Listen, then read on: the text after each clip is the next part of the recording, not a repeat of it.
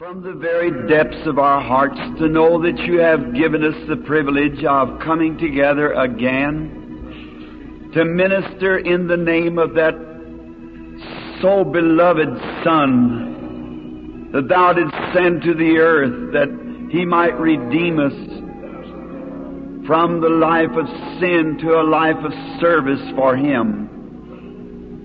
We would ask you, dear God, to forgive us of our shortcomings and all the things that we have did or said or even thought that would be contrary to thy will. We ask forgiveness. And we would pray, Lord, that our hearts would be in condition now to receive Christ into our lives by the preaching of the Word giving to us faith to believe tonight for a great, extreme healing service that all that are needy would be healed. Hear the prayers of your people, and may we have fellowship around the Word, for we asked it in the name of Jesus, thy Son. Amen. You be seated.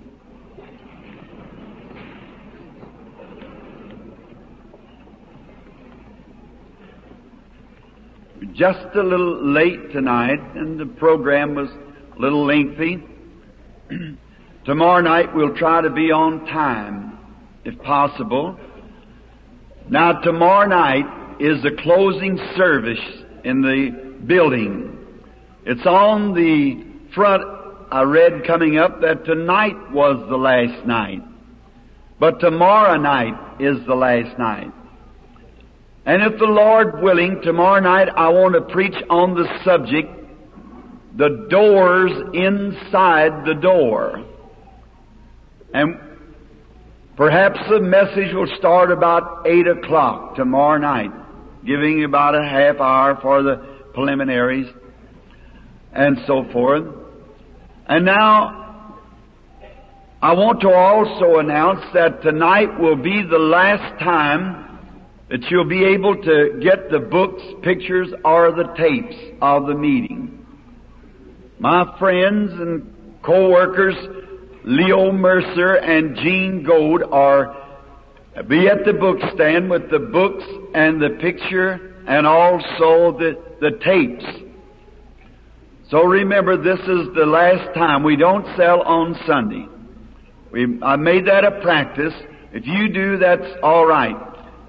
That's between you and the Lord. But I don't sell nothing on Sunday. And then also I want to announce that tomorrow afternoon at the afternoon services will be the time that the prayer cards will be given out. The auditorium here will be rented by another party tomorrow afternoon. The services will be held in a theater down in the city, which I suppose They've already announced, I don't know the name of the place, but there's where the prayer cards will be given out from 2.30 until 3.30 tomorrow afternoon because we'll just get back in time when they clean out the place that we can get back in here at this auditorium tomorrow night. Be sure to remember those things. And now, of course, many of you, I suppose, will be out of to your own services. Now, that's your post of duty. We never try to call a Christian from his church when his church is open. But if you're sick and have need of healing, I'm sure if you'd speak to your pastor, he would excuse you tomorrow night if you're coming to be prayed for. I'm sure he would show that much courtesy to you and to the cause. And now tonight I wish to read for just a short message uh, scripture found in St. Matthew's Gospel, the 17th chapter, and just a few verses for a text, or rather for a context. After six days, Jesus taketh Peter, James, and John his brother, and bringeth them up into a high mountain apart, and was transfigured before them, and his face did shine as the sun, and his raiments as white as the light. And behold, there appeared unto them Moses and Elias talking with him. Then answered Peter and said unto Jesus, Lord, it is good for us to be here. If thou wilt, let us make here three tabernacles, one for thee, and one for Moses, and one for Elias. While he yet spake, behold, a bright cloud overshadowed them, and behold, a voice out of the cloud which said, This is my beloved Son, in whom I am well pleased. Hear ye him. And for a text, I want to take those last three words. Hear ye him. I had something else on my heart for the message this afternoon, but we starting late, which I will just leave that for some other time. Hear ye him. You know, maybe this scripture has been read by tens of thousands of people since it has been written. And every time you read it, you learn something new. Because it's the Word of the eternal God. I'd write you a letter, you would appreciate it. You'd write me one, I would appreciate it. But as soon as you had read it, the message of it to you, or I read yours, that would perhaps settle the value of the letter. If you should keep it for your children to read or someone else, it would not mean much. And after you were gone, it would mean nothing no more. But it's not so with the Word of God. It wasn't given for any individual, but for every individual. My words are not inspired. God's Word is inspired. And all down through the ages, every person that reads the Word of God gets a blessing out of reading it. And it does something to you. It brings you in closer fellowship with God. Jesus said, It is written that man shall not live by bread alone, but by every word that proceedeth out of the mouth of God. The soul of a man lives on God's Word. It strengthens him, the inner man. And it makes us feel good to know that our souls can feed upon the good things that God has written to us. It's His letter of, to His church. And it's so inspiring as we read. Does something to us that nothing else does. Now in this case that we're reading tonight, God was getting ready to do something. And usually before God gets ready to do anything, or I should say, before He does anything, He always makes it understood, or gives a warning, or gives a witness of something He's fixing to do. And God meets in the council of man, one time with 500, once with 70, three, and even to one person.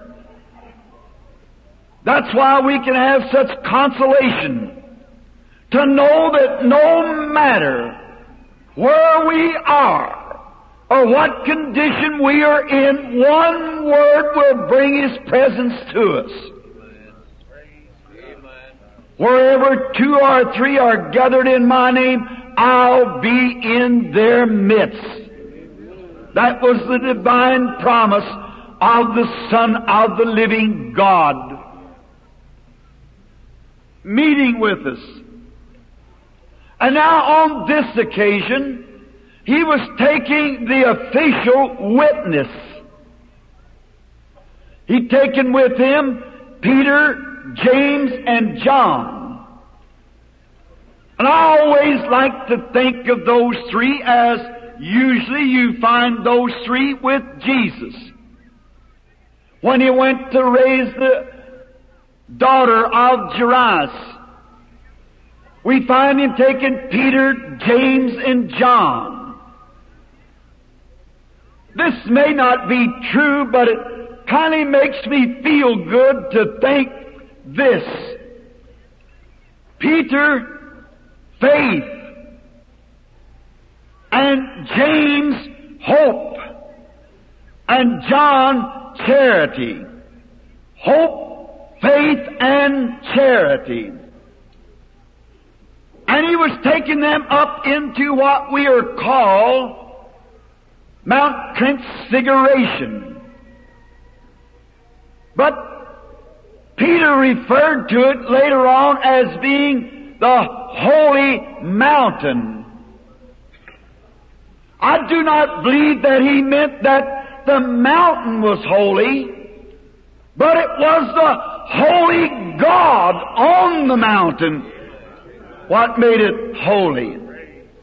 I do not believe there is a holy church. I believe it's the Holy Spirit in the church that's holy. It isn't a holy man. It's the Holy Ghost in the man is the holy part. And the mountain was just another heap of dirt that the Holy God had created.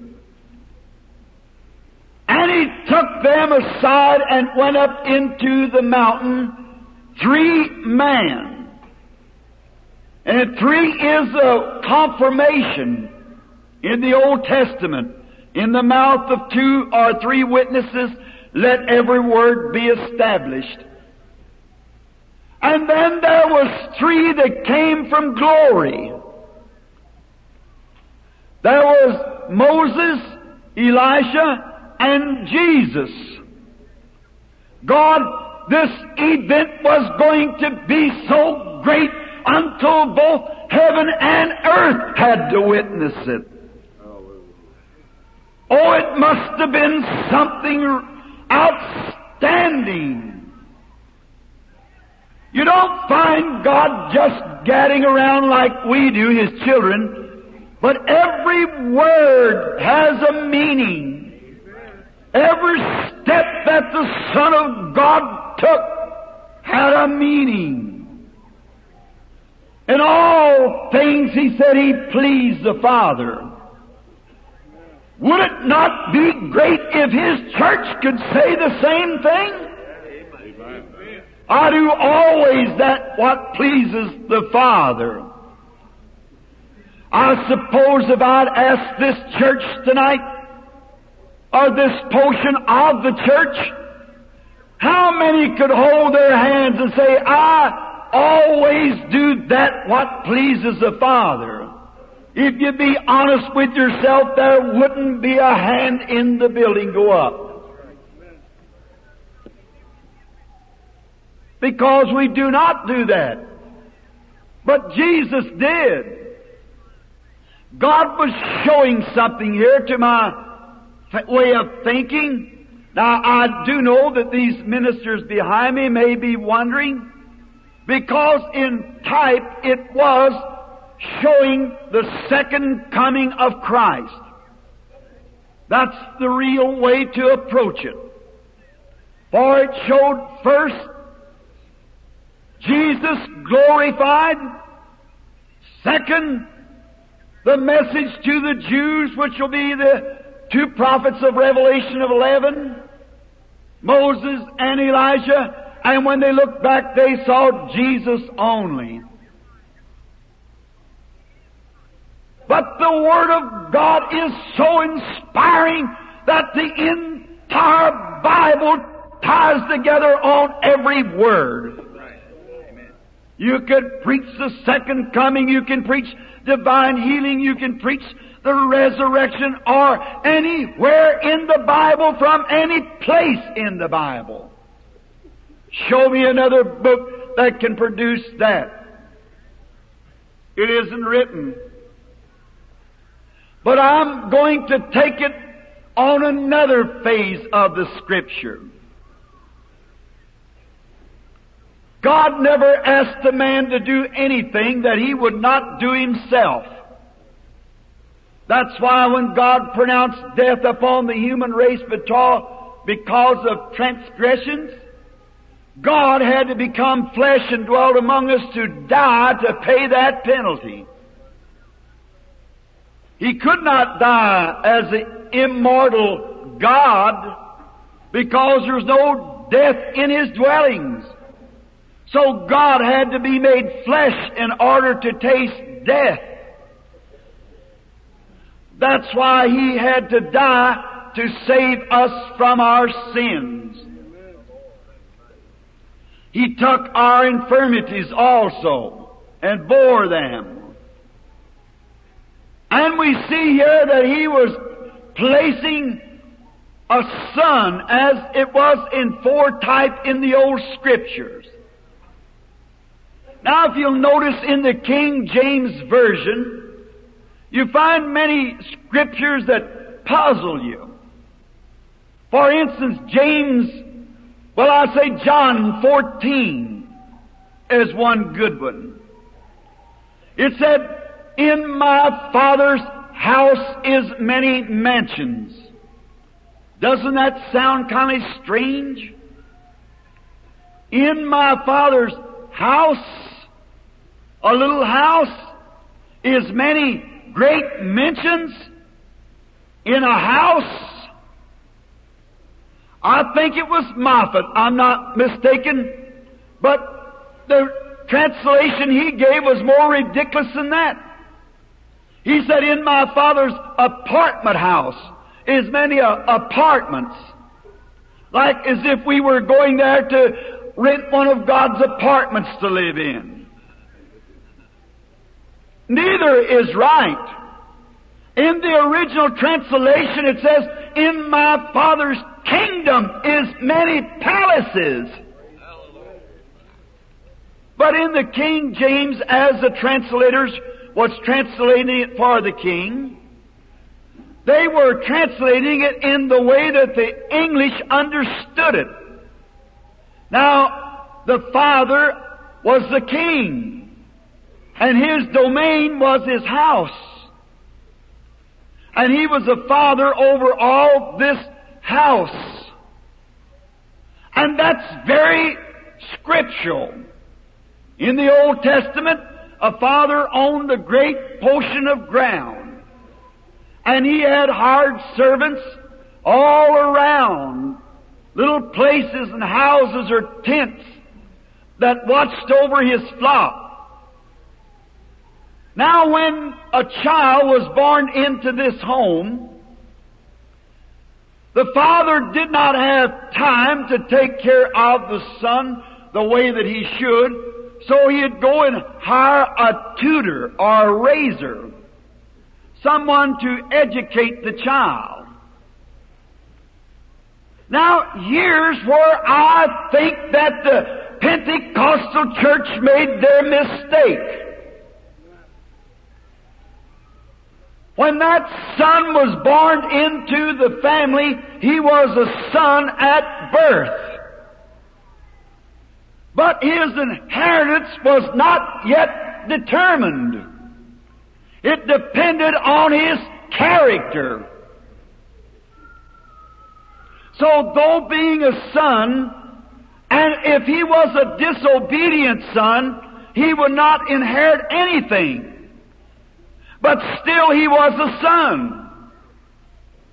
But if he was an obedient son, he was heir to all things. And we've been taught not only through Pentecostal rims, but through the holiness group and the Baptists and what more, that when we're born again, we're sons of God. That's true, but that yet, that's just the beginning. Then it's your character from then on.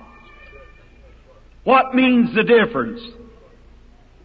And the father to be sure that his son got the very best opportunity that he could have, he sought out a man that was capable of taking care of that son.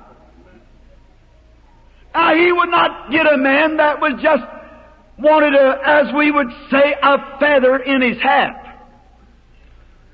He would get a man that was honest and would bring the correct reports of this boy's discipline. And if an earthly man thought that about his earthly son, what about the father over his son, the church? The father sought the very best raiser that he could for the church. And that wasn't an archbishop, and neither was it a pope or a general overseer. It was the Holy Ghost that was given to tutor and to raise the church. Man of this earth will twist and squirmel and and cheat and everything else to get just a little higher office in the church. God knowed that. So he would not trust it into the hands of a man. No matter how holy he claims to be. God trusted it to the blessed Holy Ghost and He is the teacher and the raiser of the church. And He'll bring a correct report to the Father. Now, if this man being just and honest, and the son was in the, his custody, to educate him, to bring him up, to respect his dad, to carry out the work that the father had laid out for him. He must be about the father's business. But what if he become just a no-count rascal sort of a boy that didn't care? Something like we got roaming our streets tonight. Smoking cigarettes and drinking and pool rooms and little rock and roll parties and so forth. And yet with their names on the church book. Oh, it is quite hard to understand how that a man can call himself the servant of the Lord and indulge in such things as that. And again, what do you think the tutor thought? When he had to come before the father with a blushed face and the father expecting to hear the news. How is my child progressing? And the tutor with his head in shame. Oh, he isn't very good. How the father must drop his countenance. What's the matter with my son? Well, he just won't listen. He's out with a bunch running around all the time. And if the tutor wearied to come before that Father, what does the Holy Ghost do tonight when it stands before God the Father? to bring the conditions of the church before Him. And He has to come and say that them that's your son that's received your spirit and's been born again is fussing and fighting among one another. There's no cooperation with them at all. They won't even cooperate enough to have a revival in the city. What do you think the blessed Holy Ghost feels like when he has to bring such a message as that before the Father? Oh, they have drawn their denominational bounds so tight. If the Pentecostal has anything to do with it, we Baptists won't have nothing to do. And if the Methodists has got it, the Baptists won't have nothing to do with it. What a disgrace! Who is the Methodist? Who is the Baptist or who is the Pentecostals? Aren't we all just a little six foot of earth? Mortals born here, come from the dust in a few turns of the sun and back we go again. And then we think we're somebody. Oh, such a day that everybody has to impersonate. Even you people, one are trying to impersonate the other. You Protestants used to have a good tight bind on your church. But you found the Catholics could go to shows and dances and everything, and you want to act like them. And you Pentecostal women and holiness women that used to dress and act nice, you found out the Baptists went to dressing like the world, and you act like them. You know that is the truth. Oh, you're so denominational minded, so worldly minded. And it's got to a place that the church is no more than a lodge. What if the President of the United States come to Chattanooga? The politicians would have more respect for the President than the Christians does for Jesus Christ. If the President of the United States would come to this city, the politicians would put flags on every corner, streamers across the streets, and they'd welcome him in with the band and do everything that they could and drain their pockets. And what could the President do? Ask them for something, their support in the next campaign. Oh, blessed be the name of the Lord. Christ can come to the city to bring his salvation and divine healing, and you push him in a corner somewhere. What do you think the Holy Spirit thinks when he has to bring that before the Father? When Jesus' prayer was that you be one. And now you're 669 different denominations. What does the Holy Spirit blush in the presence of the Father? Can't even get together long enough to have a little revival in the city. And then we're expecting to go home to heaven someday. We're expecting Christ to pour out all nine spiritual gifts in our midst. How can he do it when he can't even trust you with membership?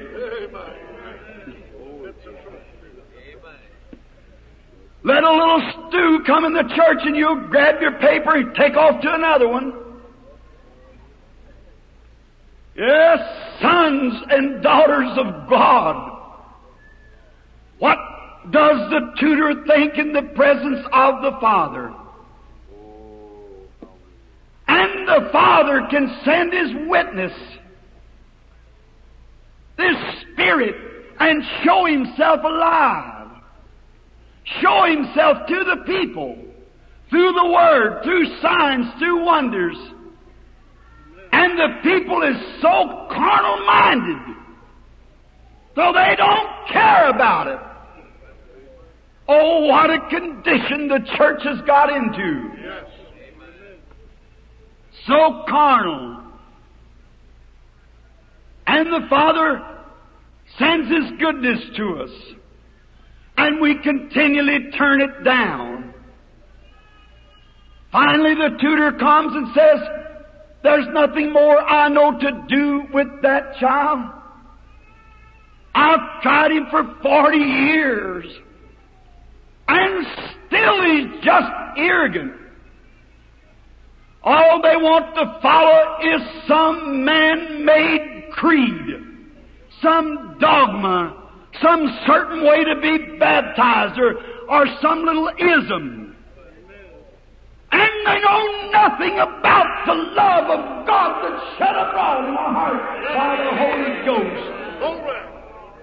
Our lives prove it. What must the Holy Spirit think in the presence of the Father? If you are children of God, then you, you are, have the nature of God. God sent His Son for the whole body, all the church. Why do we pull ourselves in the corner? God is holy, and you act worldly, dress worldly, talk worldly, tell dirty jokes smoke cigarettes, take a little friendly drink, and call yourselves Christians. Shame on you. How can we escape the wrath of the damnation of God and acting like that? So when the Holy Spirit comes up before the Father and has to bring such a message as that, we could stay longer, but time won't permit it. Then, what if the child is obedient? Now here's the way God does it. God never did or never will deal with any certain organization. God deals with individuals. Correct. Never was there a man ever sent from God to an organization. Search the scriptures. Never was there a man ever sent from God, but what the organizations turned him down. Man stands alone in the presence of God to give an account of his own life. He doesn't deal, I have nothing against organizations. Organizations is all right if you won't draw fences and say this is us and the rest of you is not in it. Organizations is fine. But you want to have fellowship with the rest of them. And we're not here to build up a organization, but we're here to build up a principle, and that principle is Christ. Now, just look at the condition. Then we find if the Father then knows that that son is disobedient, there's not a thing he can do about it. But what if the son is obedient? What if the tutor comes to the father and says, Oh, sir, I want to tell you something.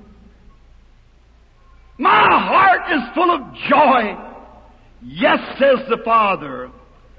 How is my son progressing? Oh, he's just, excuse the expression now, but like we'd say, a chip off the old block.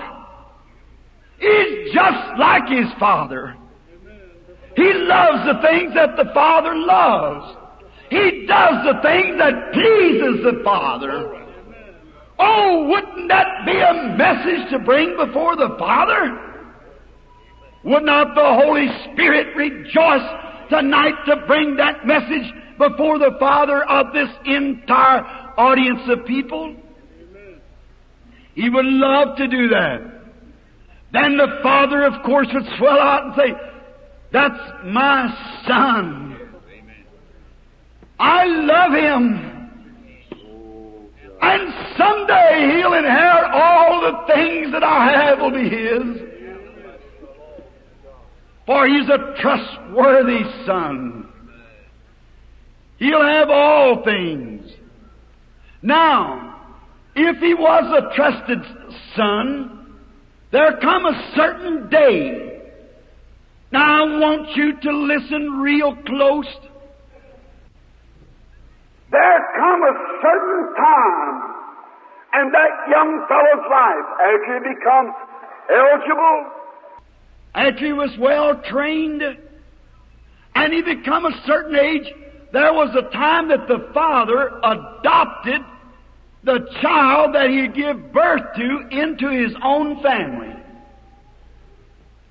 That was a placing of a son to you ministers. The same son that was born into the family had to be placed in the family. Or had to be the law of adoption as Paul speaks of it. And in Ephesians 1 5, that we were predestinated to be the adoption of children by Jesus Christ. God, before the foundation of the world, knew every son He had had. And He never sent Jesus just to come down and die to think somebody would have mercy on Him. I wouldn't run my office like that. You wouldn't run yours like that.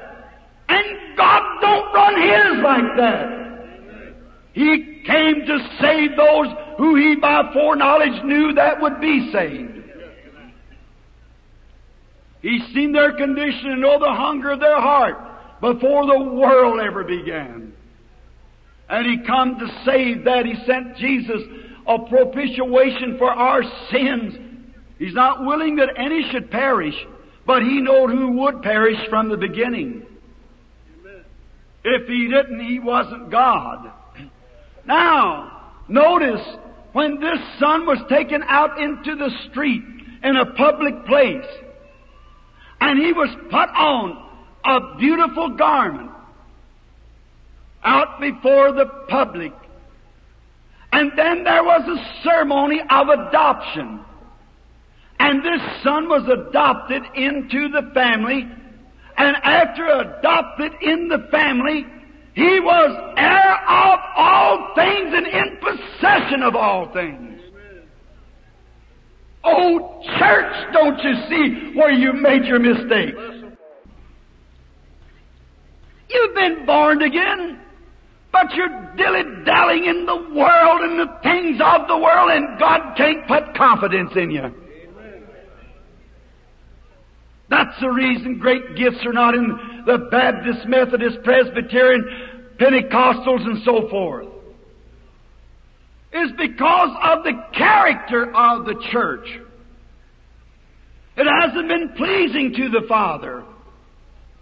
I know this is hard, but it's the truth. Let the great ransom church of God straighten itself up and start back to believing in God the way they ought to and live like they ought to. You'll see God come on the scene with everything He promised. It is right.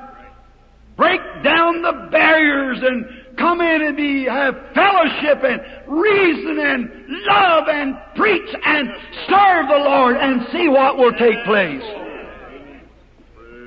time tested. The Christian must be tested. Every son that cometh to God must be first child trained, tested. When you go to build a building, you test the material that you put in it.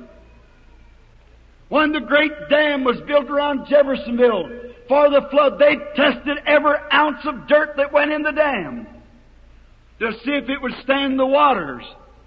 And God tests His children with trials and troubles and tribulations to find out if they are truly His children. The Bible said if we can't stand chastisement, then we're illegitimate children and not the children of God.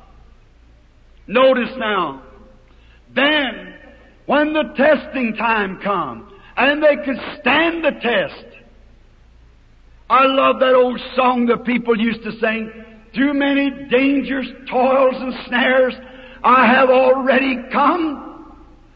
It was grace that brought me safe thus far, and grace will take me on.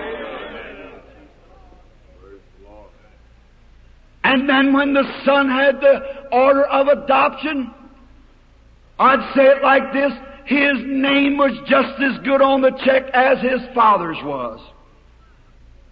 He had anything that he wished. He was a tested, tried, and a real proven son of the living God. Then he had, that's what Jesus went through. He was up on the Mount Transfiguration. He had been tempted at the well. He had been tempted on top of the temple. He had been tempted when the devil told him to perform a miracle. All temptations, he had proven out that he was a real, true Son of God. And God was going to place him in position to what he really was. And then up on the mount that day, the Mount Transfiguration, they were standing there talking, and all of a sudden there came a cloud down out of the skies, and he was glorified in their presence, and his garments shine like the light. You see the robe of recognition the Father had given him. He had three earthly witnesses and three heavenly witnesses to watch this. And when he did, he put the robe on him, the glorified robe. And then, of course, Peter, like man do when the supernatural is performed, they get all excited. You know, the Lord can send a little revival like in the Methodist day, like in the Lutheran day, or in the Pentecostal day. He can send a little revival and they all get excited. Instead of holding steady, everybody wants to be this or that. There was a mixed multitude that went out with Moses. The supernatural had been done. And a mixed multitude followed. I was reading a history of Martin Luther, and it said it wasn't no secret or no strange thing how that Luther could protest the Catholic Church and get by with it, but how Luther could hold his head above all the fanaticism that followed his revival. That's the way it's been every time. And Peter got excited. And he said, Lord, it's been a great thing to be here, so let's build us some denominations. Let's build three tabernacles here.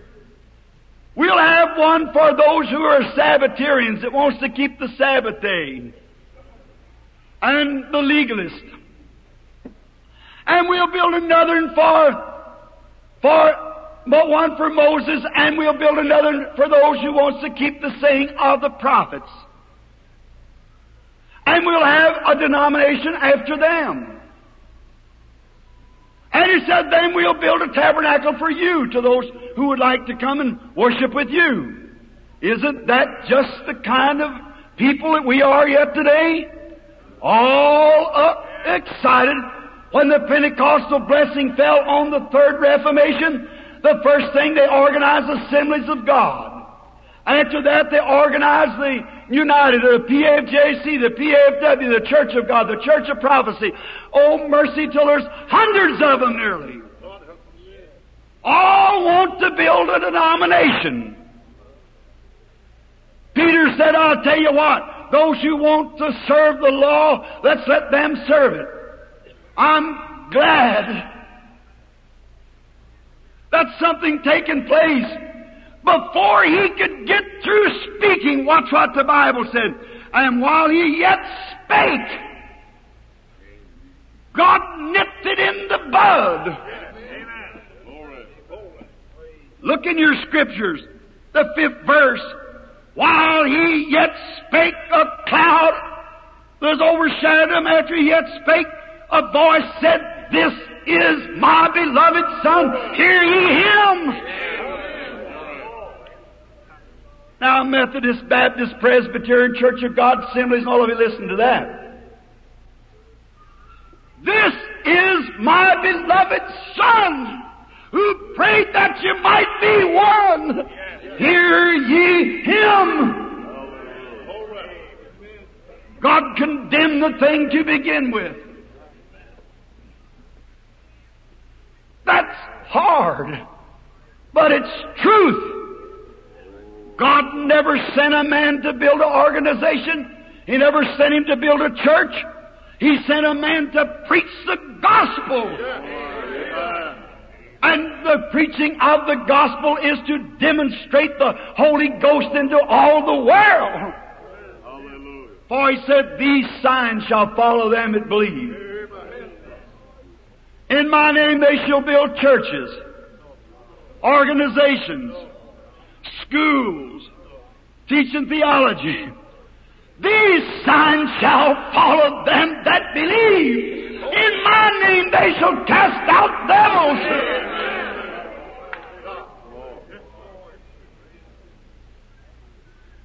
Heal the sick. Do all signs of wonders which the preaching of the gospel would produce. Just to that generation, go ye into all the world. These signs shall follow them in all the world. Long as the gospel was the last, the signs was to follow it.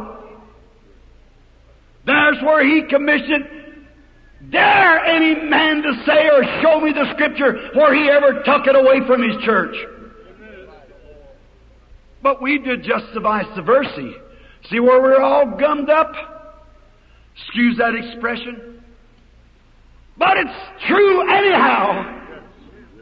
The wheels of God's powers and kingdoms can't turn because we got old sludgy, dirty axle grease in it that don't belong there. What we need tonight is a washing by the water through the Word and the Holy Ghost power to come back into the church to start the wheels of God's economy turning. Not wedges and screwdrivers and bolts and to clog it up. We need a washing through the Word, the water. The waters of separation, cleansing. It's what, that's not natural water. The waters of separation was not water at all. It was the ashes from a heifer that had been killed and laid up outside with her blood streaked seven times over the door.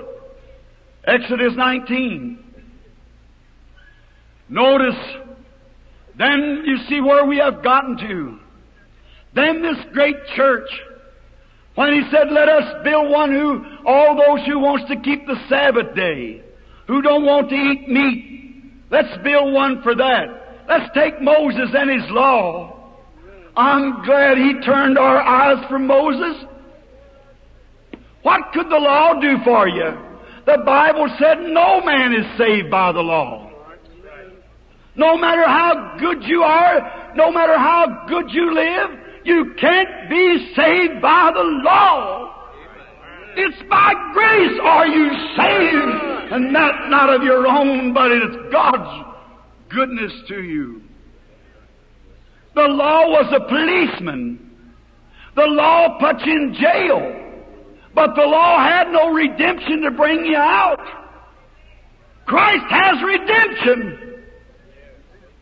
The law says you are a sinner. Christ said, I come to save you. I'm glad he turned his head from the law.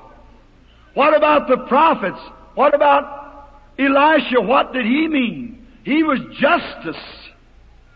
He represented God's justice. And no man can be just outside of Christ. Elisha had a commandment from God. He went to the top of the mountain. And while he was up there, The king said, let's go up and get that old crank, that old holy roller. Go up and get him. And he sent fifty men.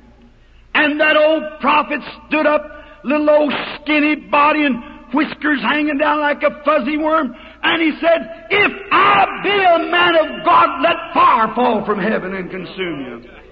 That's justice. That's what you deserve. I don't want what I deserve.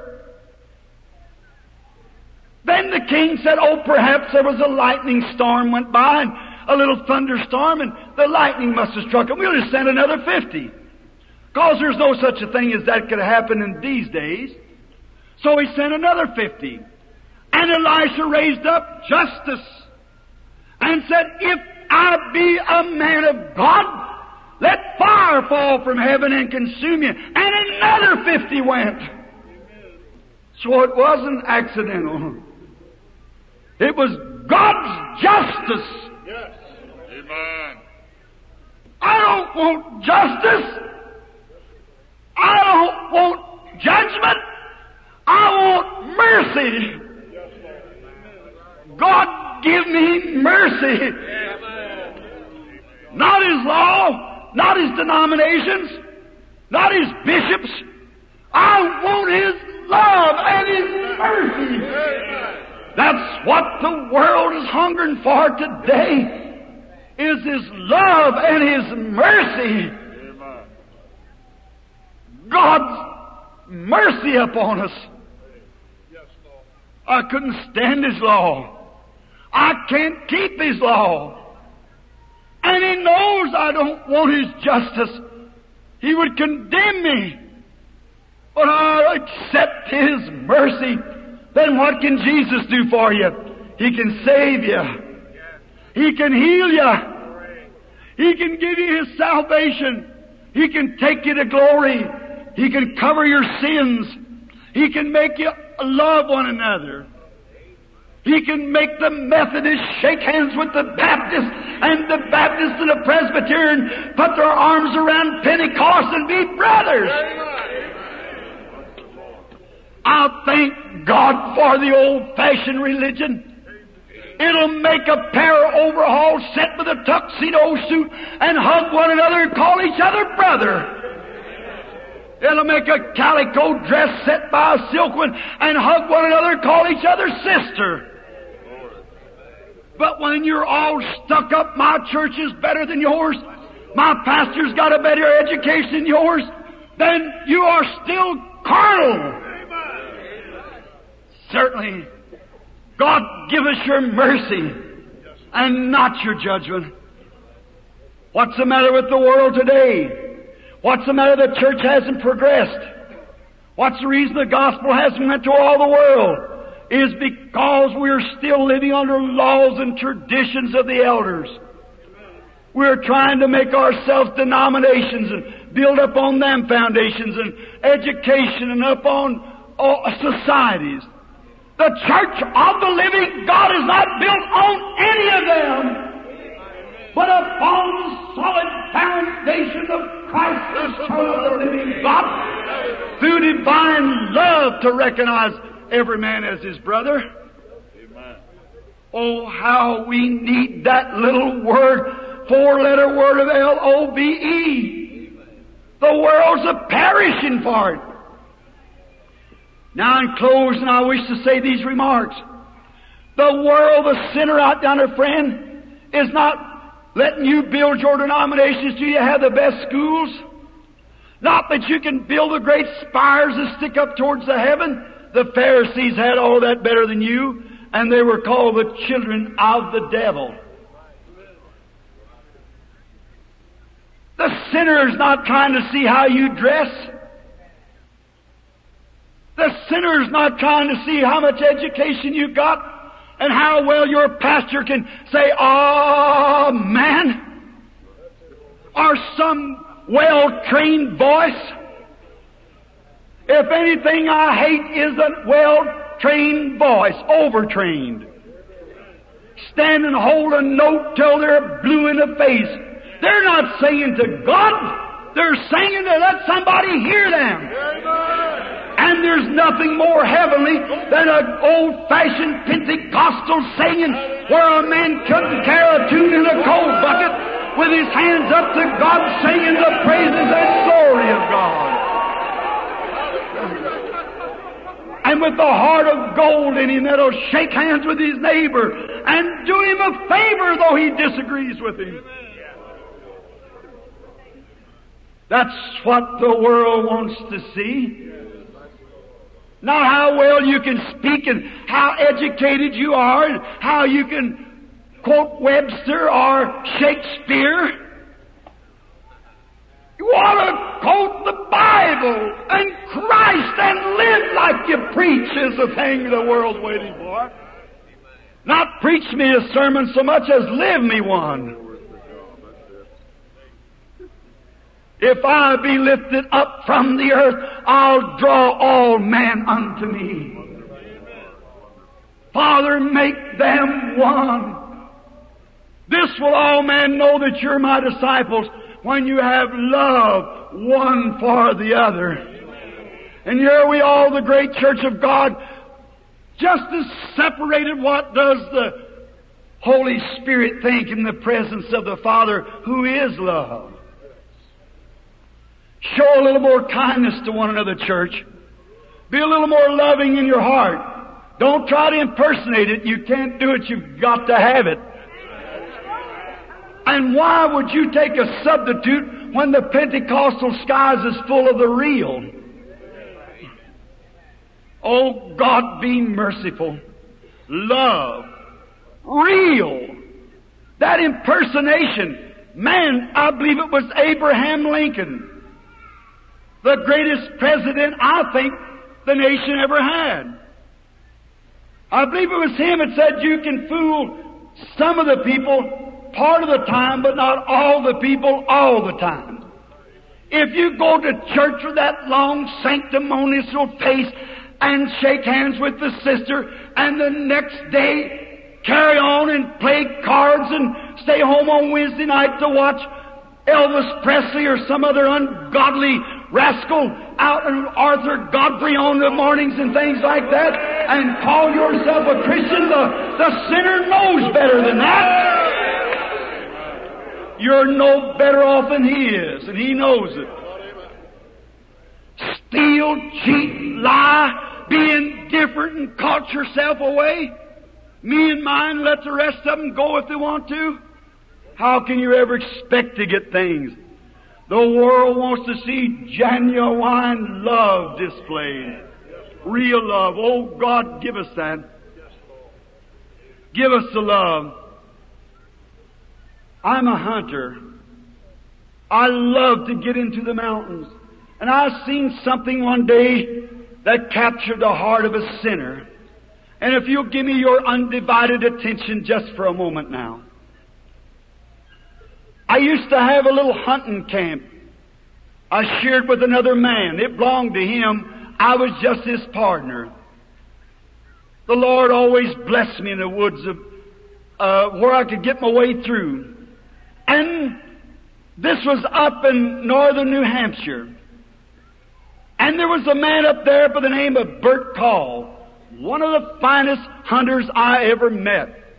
But he was the meanest man I ever met. Oh, he was cruel in his heart. And he used, we'd go hunting. I loved to hunt with him. You never had to worry about him. He knowed where he was at, and he'd stick by you through thick and thin. A good man to hunt with. A good shot. But cruel in his heart. And I went up to hunt with him, and he'd love to shoot little fawns just to make me feel bad. You know how people get. Just want to make you feel bad. Do something. A little old girl light up a cigarette just to show you she'll do it. It just shows what your raising's been, sister. It's right. Just want to act smart. And now if you want to kill a fawn, that's all right. The law of New Hampshire said you could kill a fawn. but just one a year. It's all right to kill a fawn. Abraham killed a calf and God eat it. So there was no harm in that. But to break the laws, and some of you Christian children going around over this city here squeaking them tires and running over people and things, think, a member of a church? What kind of an example do you yet belong to the Youth for Christ? You've got to prove what you're talking about. And the world's waiting for the church to do it. And here, I went up there one fall and he had invented a little old whistle. And he could take this little whistle and when he blew it, it sounded just like a little baby fawn crying. Now, fawn is a baby deer. And I said, Bert, you're not going to use that, are you? He said, Oh, Billy, get next to yourself. You're chicken hearted. That's the way with you preachers. You're just chicken hearted. I said, Bert, it isn't. I'm chicken hearted, but I don't want to be cruel. I said, You're doing wrong. We went hunting that day. There was about six inches of snow on the ground. All day we had found nothing up till about noontime. And we come to a little opening. We had never even seen a track in the fresh fallen snow. And we sit down. And I thought he was going to take his lunch out to eat. But he gets into his pocket and gets this little whistle. I, it's kind of stooped down, and I was standing to his side, rather behind him. And he took this little whistle out to blow it. I thought surely he won't do that. And he blew this little whistle. It sounded like a little baby deer crying. And all of a sudden, not over 20 or 30 yards away, a great big beautiful doe raised her head. Now a doe is a mother deer. Her great big ears, her great big brown eyes, she was so close I could see the veins in her face. Now that's unusual.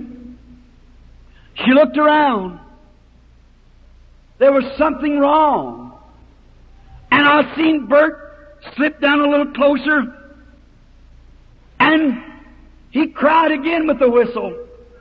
And the big mother doe stepped right out in the opening. That's very unusual. A deer won't raise up at that time of day unless they're scared. And then to step out in the opening, they won't do that. But what was it? She was a mother. She wasn't putting that on. She was genuine. She was a mother. And a baby was in need.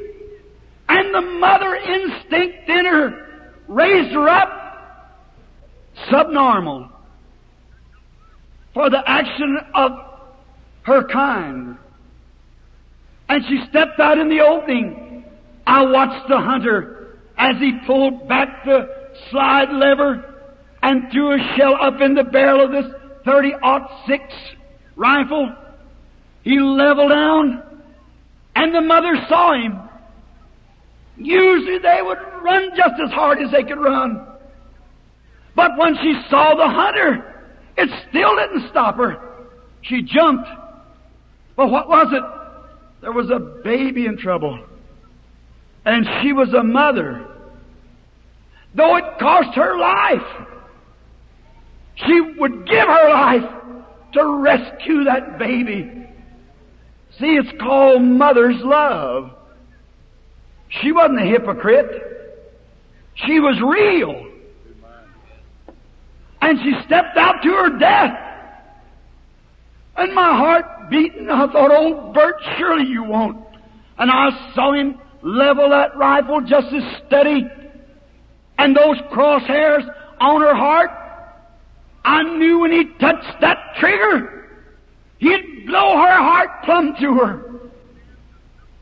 I thought, Bert, how can you do that? That real loyal mother. How can you do that? He was a dead shot. How can you do it, Bert? I thought, oh God, don't let him do it. I turned my head, I couldn't watch it being done. That real mother was something that was genuine.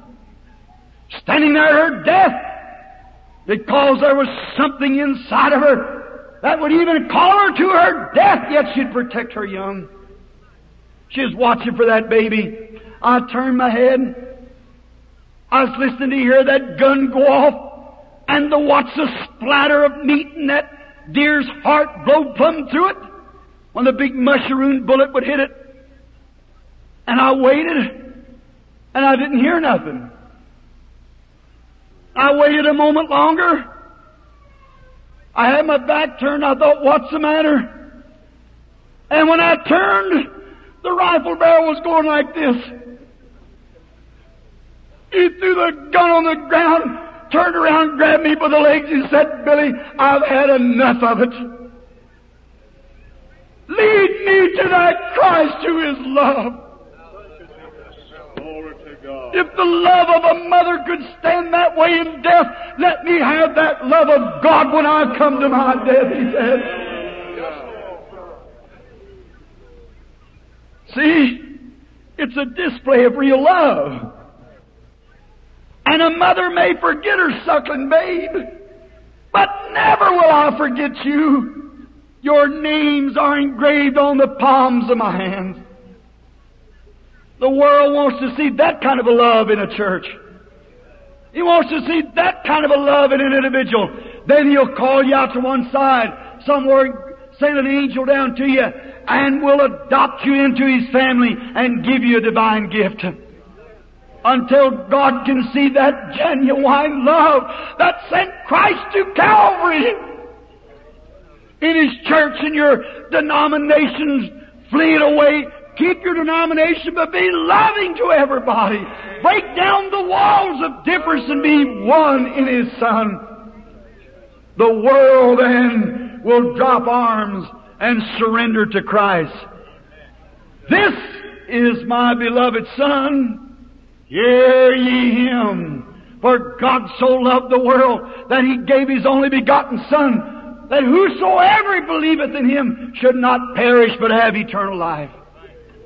Would you like to have the love of God in you that you could display to the world, not a hypocrite, not because you was baptized a certain way or sprinkled or, or reformed or something or some little emotion you went through, but in your heart a genuine Christian love.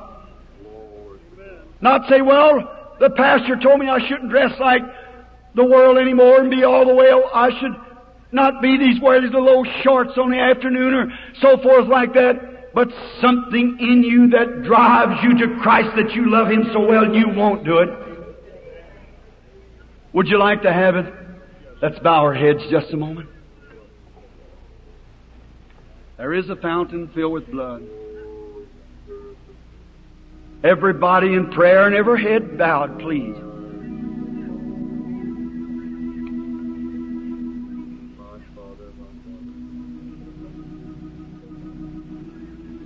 I'm sure that you all know that we're mortal beings. The dust that you got your head turned towards, God taking you from that, and you're swiftly on your road back.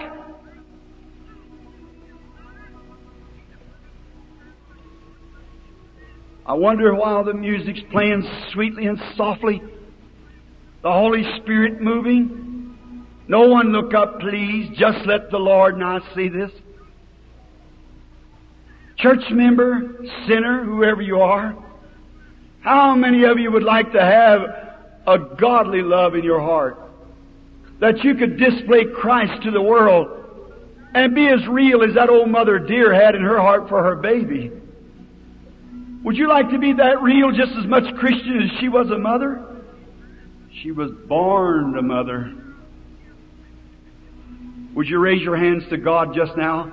We have enough room here to bring the people up, but God bless you. Oh, that's just look over the building everywhere. In the balconies to the left. Put up your hand now. God, give me that kind of a heart in me that'll drive me, Lord, to do that which is right and to recognize Christ. Even when my boss or my neighbor, whoever it is, is doing wrong, I can sweetly talk to them and display such a Christian air. The balconies to the rear, would you raise your hands and say, God be merciful to me? I now, Brother Branham, want to accept Christ's love for me that'll make me like He wants me to be. The balconies to the right, would you, how many in there? I don't care how long you've been a member of the church. If you haven't got that real love, just raise your hand to Him now and say, God, give me that love. God bless you everywhere there. All over the bottom floors, through the, all the aisles, would you just raise your hands and say, Christ be merciful? Way up now so God can see it. That's right. Hundreds of them. Give me, O oh Lord, that love. Give me Christ. I want to love every man. I want to love every person. I want to be so full of love. I want real love, Lord, not impersonations, but real love. I want to display it. He said, This is my beloved Son. Hear ye him. Stay right in your denomination. That's all right. Stay right there where you are. But really have something to display in that denomination. All right? Now you can put your hands down just a moment now. Now be real sincere. We're going to pray. Our God and our Father, who brought the love of your own being. God, I used to think you were angry with me. But Jesus loved me. But I've lived long enough to find out that Jesus was the very heart of God. That His great heart so loved me that He gave His life for me to be a propitiation for my sins and me guilty, dirty sinner. And He loved me and He redeemed me by His blessed love and give to me love for everyone. I pray God for all now who's got put their hands up.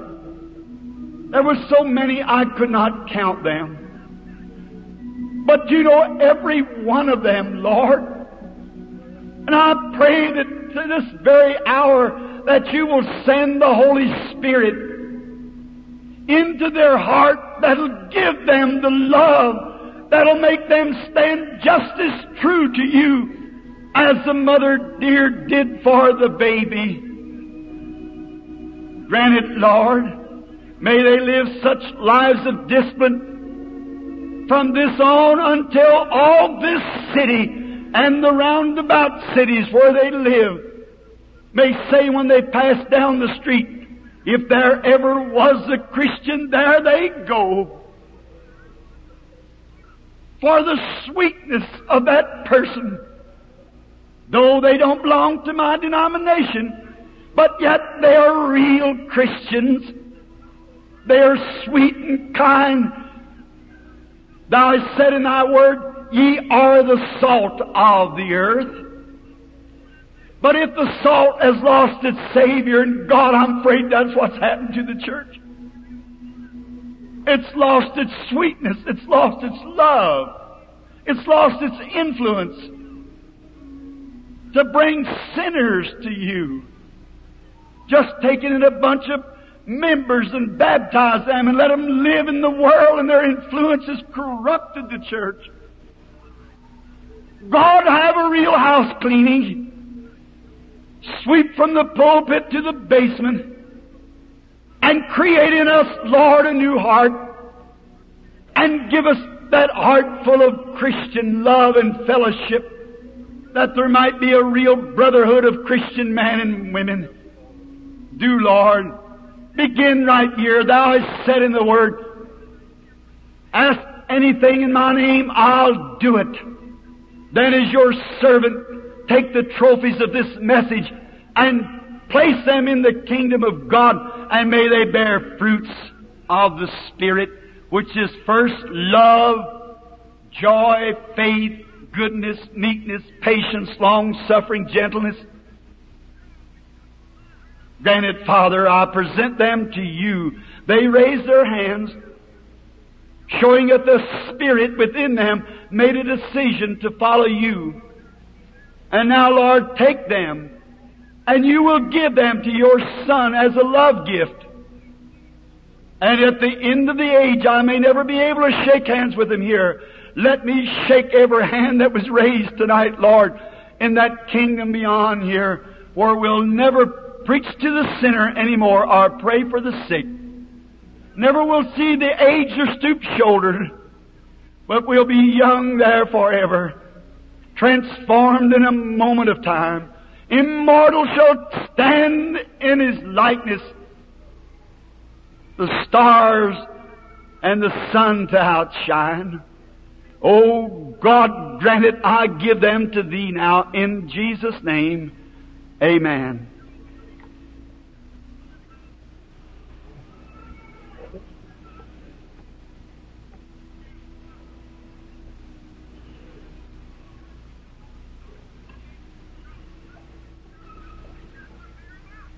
Just don't you feel good? Doesn't it? Let's softly now. Everyone stand just a moment. I'm trying to make up my mind. I told Dr. Vayle tonight I was going to have the fast line. I'm late. Don't know whether I can or not. Just a moment. Let's just sing this. Real softly now. Oh, you don't matter who it is. You got a voice. Sing. Don't sing to your neighbor. Sing to God. There is a fountain filled with blood drawn from Emmanuel vein and sinners plunge beneath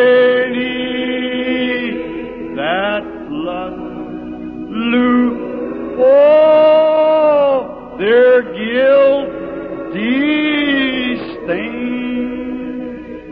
Raise your hands. Lose all their guilty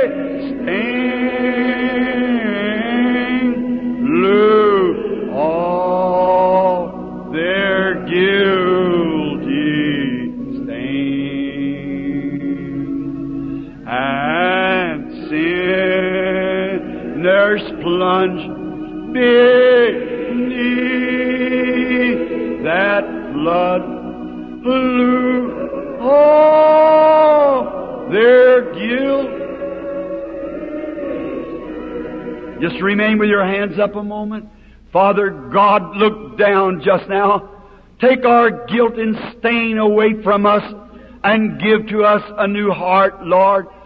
And let us know a fellowship with Christ like we have never known before. Grant it, Lord, these dear Southerners down here, Lord, with a heart of gold. I pray that you'll move in tonight, Lord, and just cause something to happen that'll make all the prejudice broke down and there'll come an old-fashioned revival in this city here, Lord, that'll just stir city wide with every church. Grant it, Father. We ask it in Christ's name. Amen.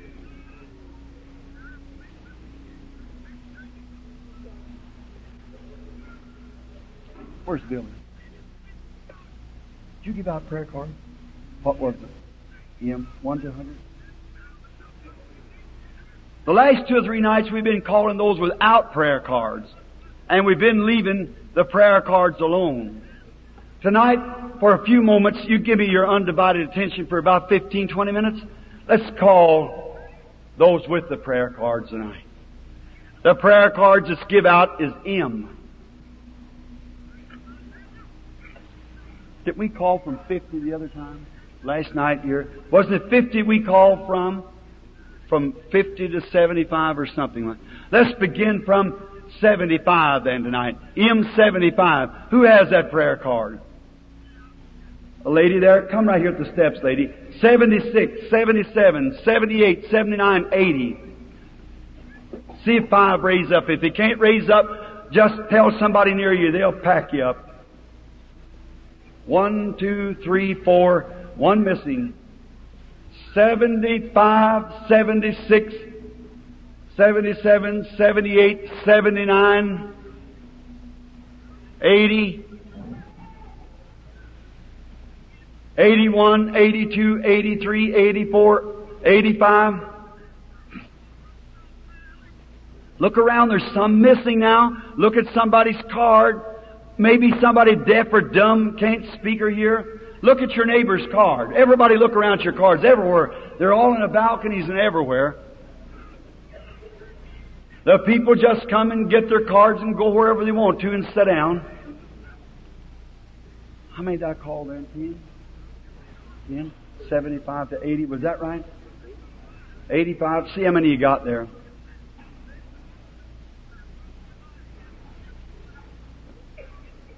While they're waiting, look around at your neighbor. Somebody's maybe. Here's a lady got a bad limb here. I know she couldn't walk. I see someone over here with a bad limb, a young fella, man sitting in a wheelchair. He couldn't walk. Maybe this one here. I don't know. Somebody watch their cards if they got a card. All right. 75, 76, 77, 78, 79, 80, 81, 82, 83, 84, 85, 86, 87, 88, 89, 90. All right? Be first. See? You've got, we give everybody cards, just give them, it's a little card with a number on it. Each night we start from one place to another, don't know, and we'll call you, just be patiently, but we can't bring them all at once. See? We can't, we have to have someone to start from. Now how many knows that Jesus Christ, when He was on earth, did not claim to be a healer? How many knows that? You mean only one third of this building that only knew that Christ, He said, it's not me that doeth the works, it's my Father that dwelleth in me. He doeth the works. How many knows that? Then He wasn't. How many knows that He said this in St. John 5:19? After He passed by the pool of Bethesda were great multitudes of lame, blind, halt, withered, laid, and couldn't even move, see, hear, or nothing. And passed by every one of them and found a man laying on a pallet and healed him and went away and left the whole bunch. And when he was questioned, he said, Verily, verily, I say unto you, the Son can do nothing in himself, but what he sees the Father doing, that doeth the Son likewise. How many knows that? Certainly. Never laid in mortal flesh. It's always God. How many knows that Jesus saw a vision before he done any works? I just quoted it. I do nothing till the Father shows me first. Therefore, he couldn't lie. He was God. So he could not lie. Now, how many in here doesn't have a prayer card and you want God to heal you? Raise your hands. Wonderful. Look this way then. Look towards Calvary, brother, and believe with all your heart. When Jesus was here on earth, how did he make, how many's never been in one of my meetings? I see your hands. Never been in one of my meetings before. Just look at there. Did you explain it? How did Jesus make it? How many believes we're in the last days? The ending of the Gentile dispensation. Certainly.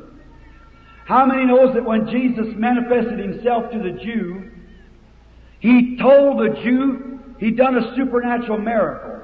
Peter come to him, the first, Simon went, or uh, Andrew went and found Peter, his brother, and brought him in. When Peter came, Jesus said to him, your name is Simon. And your father's name is Jonas. How many knows that? What do you think that apostle thought when he said that? He knew who he was and what his father's name was. Then Philip of the same city went over and found Nathanael about 30 miles around the mountain under a tree praying. How many knows that St. John 1? And he said, come see who we found. Jesus of Nazareth, the son of Joseph. Now watch, here comes a staunch Hebrew. And when he came to him, he said, Now could any good thing come out of Nazareth? And Philip said to him, Come and see. Don't you think that's a good reason? Come and see. And on the road around, he began to instruct him what he had told Peter and so forth as the conversation went on. And when he come up in the presence of Jesus, what did Jesus say to him? He said, Behold an Israelite, in whom there is no guile. And what did he say? Rabbi, when did you know me? He said, Before Philip called you, when you were under the fig tree, I saw you. How many knows that's what he said? What did that mean to this fellow? He said, Rabbi, you are the Son of God. You are the King of Israel. Is that right? Jesus said, because I told you that, you believe? Now, that's what the real true Jew thought. What did the Pharisees and the great scholars, the great organizations and denominations said about him? They said, he's a fortune teller. He's Beelzebub, the prince of the devils. How many knows that? Jesus said, I forgive you for telling me that. But when the Holy Ghost is come and does the same thing, one word against it will never be forgiven. How many knows that? This world or the one to come. Now that's how he manifested himself to the Jews. Then when he's at Samaria, he sent the disciples away and a woman come out to get water. Now that's Samaria. There's only three races. Jews, Gentiles, and Samaritans, which is half Jew and Gentile. Ham, Shem, and Japheth's people. The three sons of Noah, all the tribes of the earth sprung from them. Notice. And when he went to the Samaritan woman, he said, bring me a drink. She said, we got a law of segregation. There's no such a thing as you Jews having any fellowship with we Samaritans. And he let her know that God made of one blood all man, he said, but if you knew who you were talking to, you'd ask me for a drink. And what was he doing? Contacting her spirit. Look, the father told him to go up to Samaria. He's on his road to Jericho, and that's many miles out of his way. He just went there and sat down. Waited. for he sent his disciples away. That's the same thing here. So then what happened? She said, well, you, the well's deep, and you have nothing to draw with. He went to talking to her. What did he do? Catching her spirit. And when he found out what her trouble was, he told her what her trouble was. He said, go get your husband. She said, I have none. She, he said, that's right, you got five.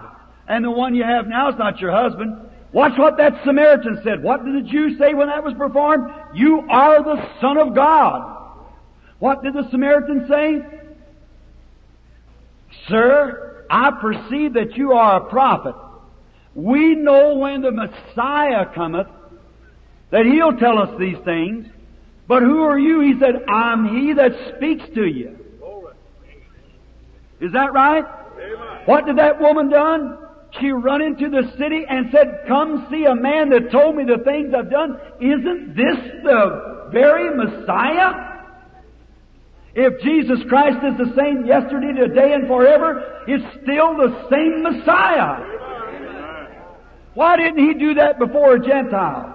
He forbid His disciples to go to any Gentile. How many knows that? Certainly did. Said, don't you go near the Gentiles. For this is the Gentiles' day. That was done at the end of the Jewish day. This is the end of the Gentile day. And if He's the same yesterday, today, and forever, He has to be the same in principle, the same in power, the same in manifestation, or He's not the same yesterday, today, and forever. If He is the same, He'll act the same. He'll do the same, and He's obligated to display Himself before the Gentiles as He did the Samaritans and the Jews, or He showed respect to person. When God does anything, when a crisis arises, and God does anything, He's got to do it when the same crisis arises or He done wrong when He did it the first time. God don't get smarter. He was infant to begin with. His decisions are perfect. Now, it's up to you. Now please, no going or coming. If you have to go for the next few minutes, do it now. Be real reverent. For we're not dealing with nothing but spirit. So be real reverent now for just a few moments. Now look this way, all you Christians. Looky here. Here's God's Word. Is it right or is it wrong? It's right. Now, if it's right, I have said it. How many believes I've quoted the Bible just exactly? Sure. The promise of Christ. If Christ will keep that promise to manifest Himself like He said, the little while and the world won't see me no more. What's that, the unbeliever? The world will see me no more, yet ye shall see me, for I, and I is a personal pronoun, I will be with you, even in you, to the end of the world. The works that I do shall you also. More than this, because I go to the Father, return back to Spirit again, could be in His church universal.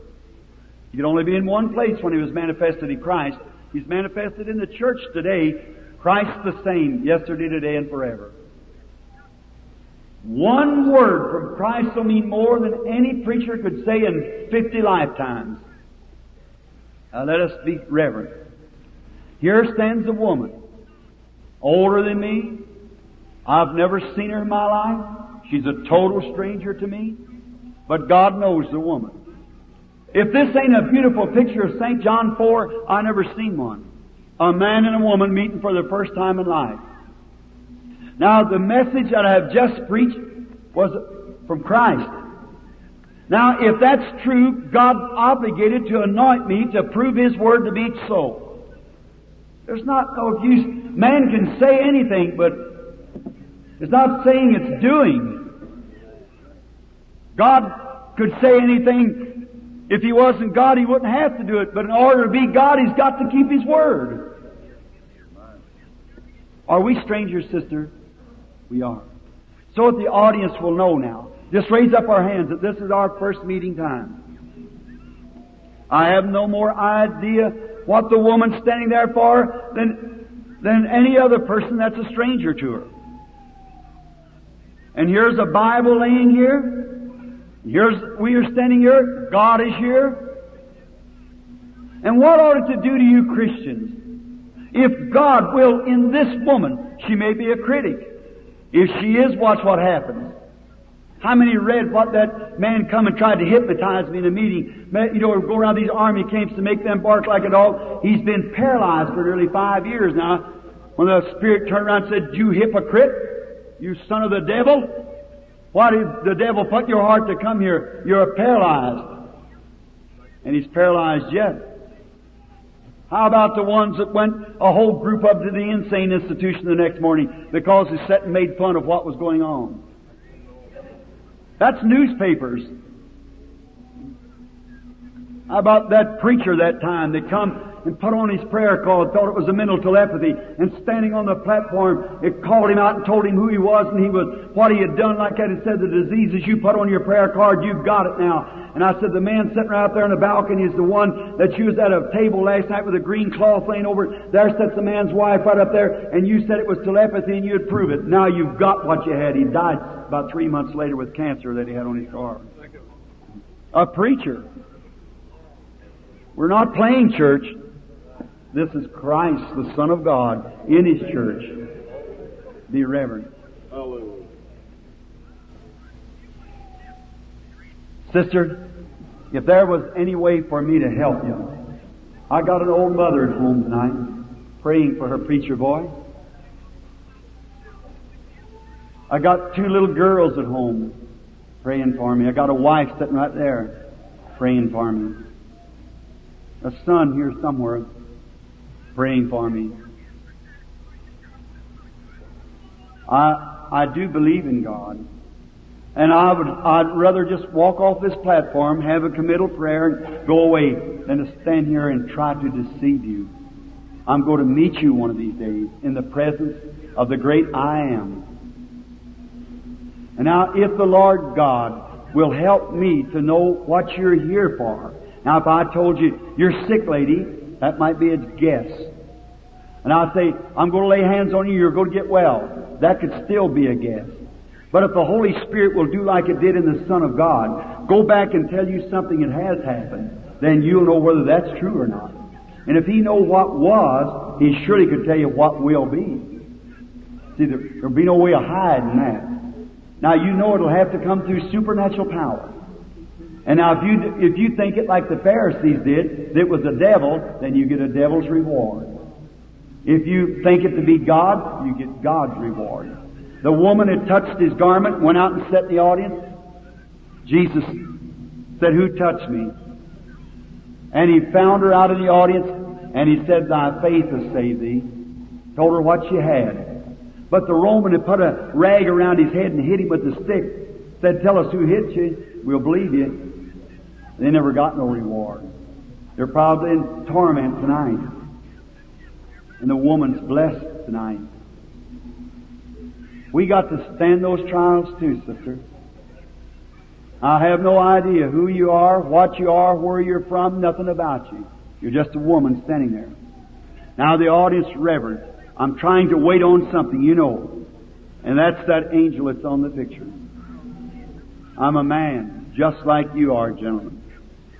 So, but if the Holy Spirit, you see us both here, not under oath because we don't believe in swearing, but with the Bible laying here, God our judge, we've never met one another in life. If the Holy Spirit will act tonight just like it did up there at Samaria that time, how many will have faith in God and believe Him with all your heart?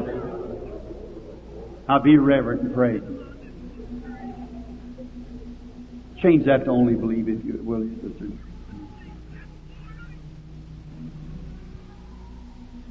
If the audience can still hear me. The lady is suffering with a stomach trouble. That's right.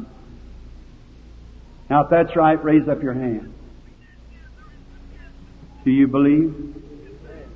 Now, you say you could have guessed that, Brother Branham. It isn't a guess. Now, I can pray for her and turn her on away, like I usually do. But if you want to see if the Holy Spirit, you pray. And if the Holy Spirit will do as He did, more I would talk to the woman with this connection. What is it? She's got faith. She's a Christian. Why would I say she's a Christian now? Because I feel that she's her faith, just like he did, that Thou art an Israelite in whom is no guile. Now may the Lord grant. Now I don't know what I said to you a while ago. It wasn't me that said it. But ever what it was was true. That's right, isn't it? Now,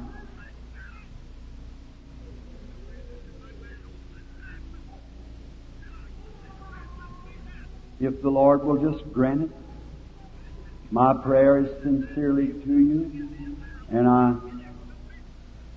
yes, I see the woman leaving from a table or backing away from food. It's got, she's got a peptic ulcer condition in her stomach. She also has arthritis. I see her coming through the house early of a morning, real early, before she's even changed her night garment, and she's holding to something. She's moving quietly. That is true. The woman also, I see her holding her heart, and it's a heart trouble that she has caused from a nervous condition. That is true.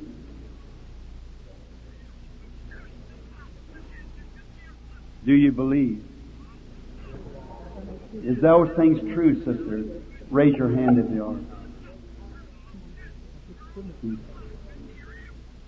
God knows I don't. You're not from this city. You're from out of town. You're from a city, I believe, in Georgia. It's called Calhoun, Georgia. Your name, your first name is Ethel. Your last name is Porch. And you got a handkerchief in your hand. And that's for a little boy. A little boy that you're praying for who has a nervous condition. Yet what you want me to pray for him for is because he won't learn. He can't learn, can't seem to learn. Now, that things are true. If that's right, raise your hand. You've received what you've asked for. The tears that you wiped with that handkerchief, put it on the child, for thus saith the Lord, You'll be well. Glory to God. God bless you. Go and may the Lord be. Glory to God. Are you believing on the Lord Jesus with all of your heart? Lord, I pray for these handkerchiefs. While your Spirit is here, Lord, send out your great power to each one of these, to the old blind mother, that little baby laying there is sick tonight. I pray that you'll heal each of those in Jesus' name.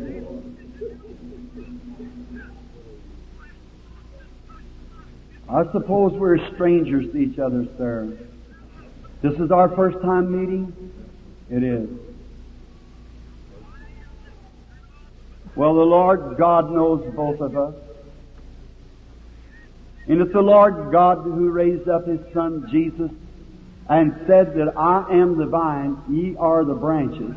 The branch would bear the same kind of life that was in the vine. If Jesus did these things when He was the vine and we are the branch, the branch will bear the same fruit of the vine. If He will tell me what you're here for, will you believe with all your heart that you would receive it? You're going blind. It's your eyes you won't pray for. Not only that, but it's arthritis also that you have. That's thus saith the Lord. You're from the city. You believe that God could tell me who you are?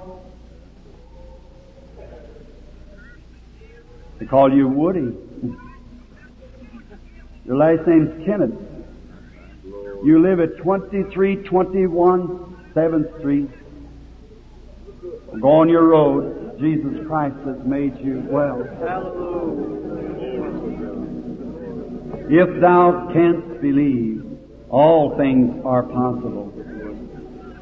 Are you praying out there?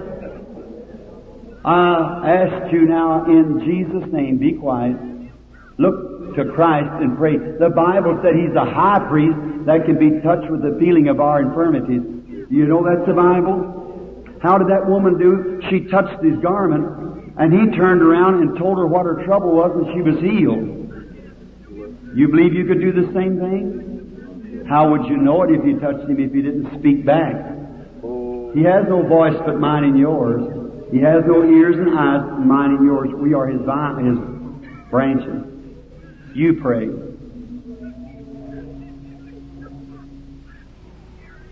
I'm looking at a sight. A little girl with her eyes turned up towards heaven. Sweetheart, honey, Jesus hears your prayer. You believe He can heal you sitting there? He'll take that knot out from under your arm. If you'll believe it. Just have faith in God now, and it's all over. You accept the two. If you do, raise up your hand. Now, you believe with all your heart? I'm a stranger to you. God knows you, I don't. But He certainly knows what's wrong with you. And He knows your trouble. If God will reveal that to me, will you be thankful and believing? You be the judge whether it's right or not. This is our first time meeting. But I don't stand here alone the angel of the Lord, who promised in his Bible. If God keeps one promise, he keeps all promises. He can't fail. He's God. You are suffering with a trouble in the bowels. You don't go to doctors, but I'll tell you what your trouble is. It's a growth in your bowels. You are suspicious of that, and that's the truth. You're trusting God for your healing. And here's a desire on your heart. You want the baptism of the Holy Ghost. Amen. You're not from this city. You're from another city. Yet in Tennessee. It's Pikesville, Tennessee. Return and receive the Holy Ghost and be healed in the name of Jesus Christ. Hallelujah. How do you do, sir? I'm a stranger to you. Hallelujah.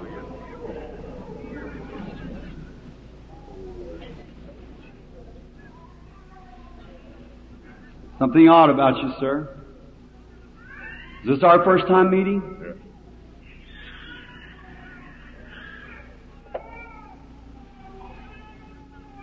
You're shattered for death. Cancer in the stomach.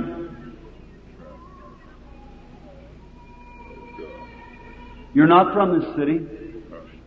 You're from a little place called a crab orchard, Tennessee. Here's the dark shadow. You're not a Christian. You're a sinner. Will you accept Christ as your Savior now? Raise your hand to Him and tell Him you accept Him. Then in Jesus Christ's name, I condemn the cancer to death. Go and believe now and be baptized, calling on the name of the Lord. Hallelujah. Have faith. Don't come in the line if you don't want your sins called out.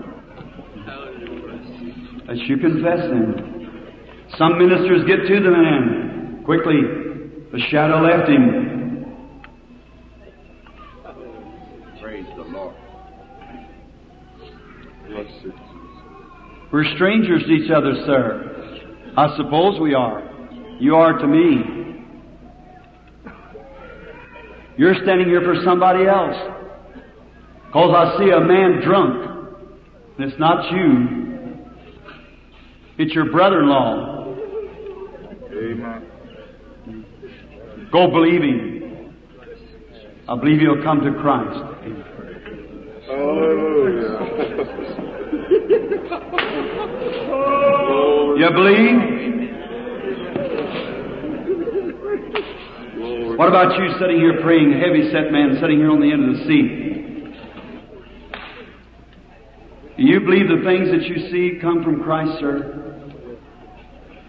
If God will tell me what you're sitting there 15 yards from me, you've touched something because there is a light hanging over you.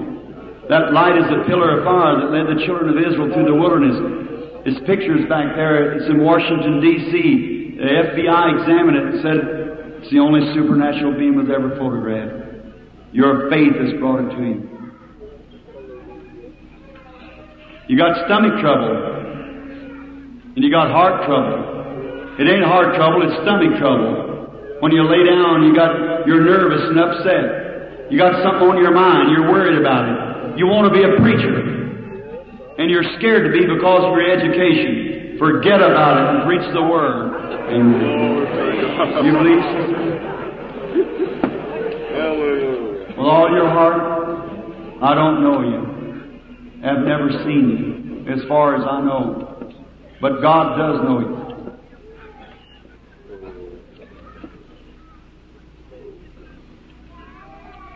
Look and live. Not to me.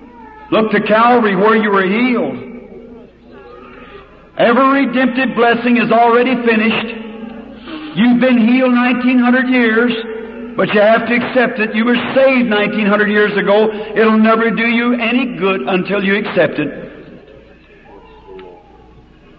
Little lady saying that raised your hand just then. You want me to pray for you? Yes, would raise your hand. If God will tell me what's wrong with you and what you want me to pray for, will you believe Him? You want prayer for your eyes? That's right, wave your hand. Well, you've received it now. You can go home and be well. If thou canst believe. You behind her, raise a hand. Did you want God to do something for you? You believe me to be God's servant? You do? All right. If you believe it, you can get over that heart trouble. Be well. You believe it? The lady right next there, praying, believe with all your heart, praying for your son. And your son is a drunkard, an alcoholic. That's thus saith the Lord. Don't weep, mother. I believe he will come and be saved. Glory to God. What do you think with your hand laying over your bosom right next to her there? You believe that God will heal you? You got stomach trouble, don't you have? All right, if you believe, you can be healed. You accept it? What about you nod your head right next to her? You got back trouble, don't you? That's right, raise up your hand. You can be healed too if you believe it. I challenge your faith. Look and live. Believe it. Those people out there without prayer cards, nothing else, just sitting there believing. He's the high priest. Just a moment. Are we strangers to each other? This is our first time meeting. If God will reveal to me what you're here for, will you accept it?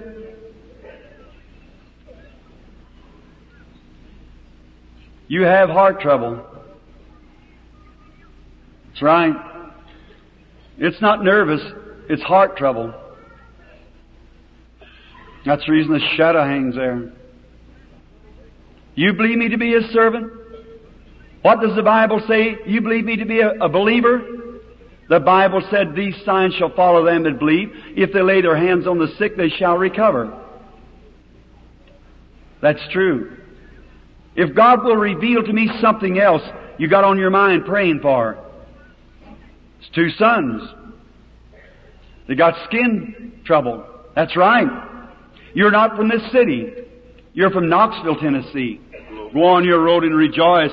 Thank the good Lord for His goodness to you and be merciful. To. No need of being nervous. You've been that way all your life. Will you accept Christ now? He who could calm the mighty sea can calm those nerves. Do you believe it? Then go on your road and rejoice and say, Thank you, Lord, for healing me. And believe it with all your heart. Go eat your supper. Forget about the stomach trouble and be made well. Jesus Christ will heal you the other things too. God bless you. Let's say praise the Lord. Praise the Lord. Your back trouble left you when you stand in the line. Go on off platform, say thank you, Lord. And the other little ailments have been bothering you, leave also. If you just believe with all your heart. Amen. God bless you. You're, you're entirely welcome, sister. How many wants to believe out in the audience? Do you believe that Jesus Christ, God's Son, raised from the dead? Is He here now? Oh, blessed be His name. Why can't you understand that His presence is here for everybody? The lady there, the female trouble, sitting right down there. Do you believe with all your heart? Then it's over. You can go home and be well. I challenge you to look to Christ and believe. Do you do it with all your heart? Lay your hands over on one another. Put your hands over on each other. The Bible said these signs shall follow them that believe. Raise your hands to God that you're a believer. These in the line here, put your hands on one another. You're a believer. Now lay your hands on your neighbor. Pray for your neighbor. Put your hands over on your neighbor and pray for him. Oh God, in the name of thy loving Son, Jesus, I pray that you'll heal every person that you're in divine presence. Grant it, Lord. We ask the demons and powers of the devil to leave this people in the name of Jesus Christ. All that believe that you're healed and accept your healing, stand up on your feet. I don't care what's wrong with you. Stand up and believe it. I pronounce you well, healed by the power of Almighty God in the name of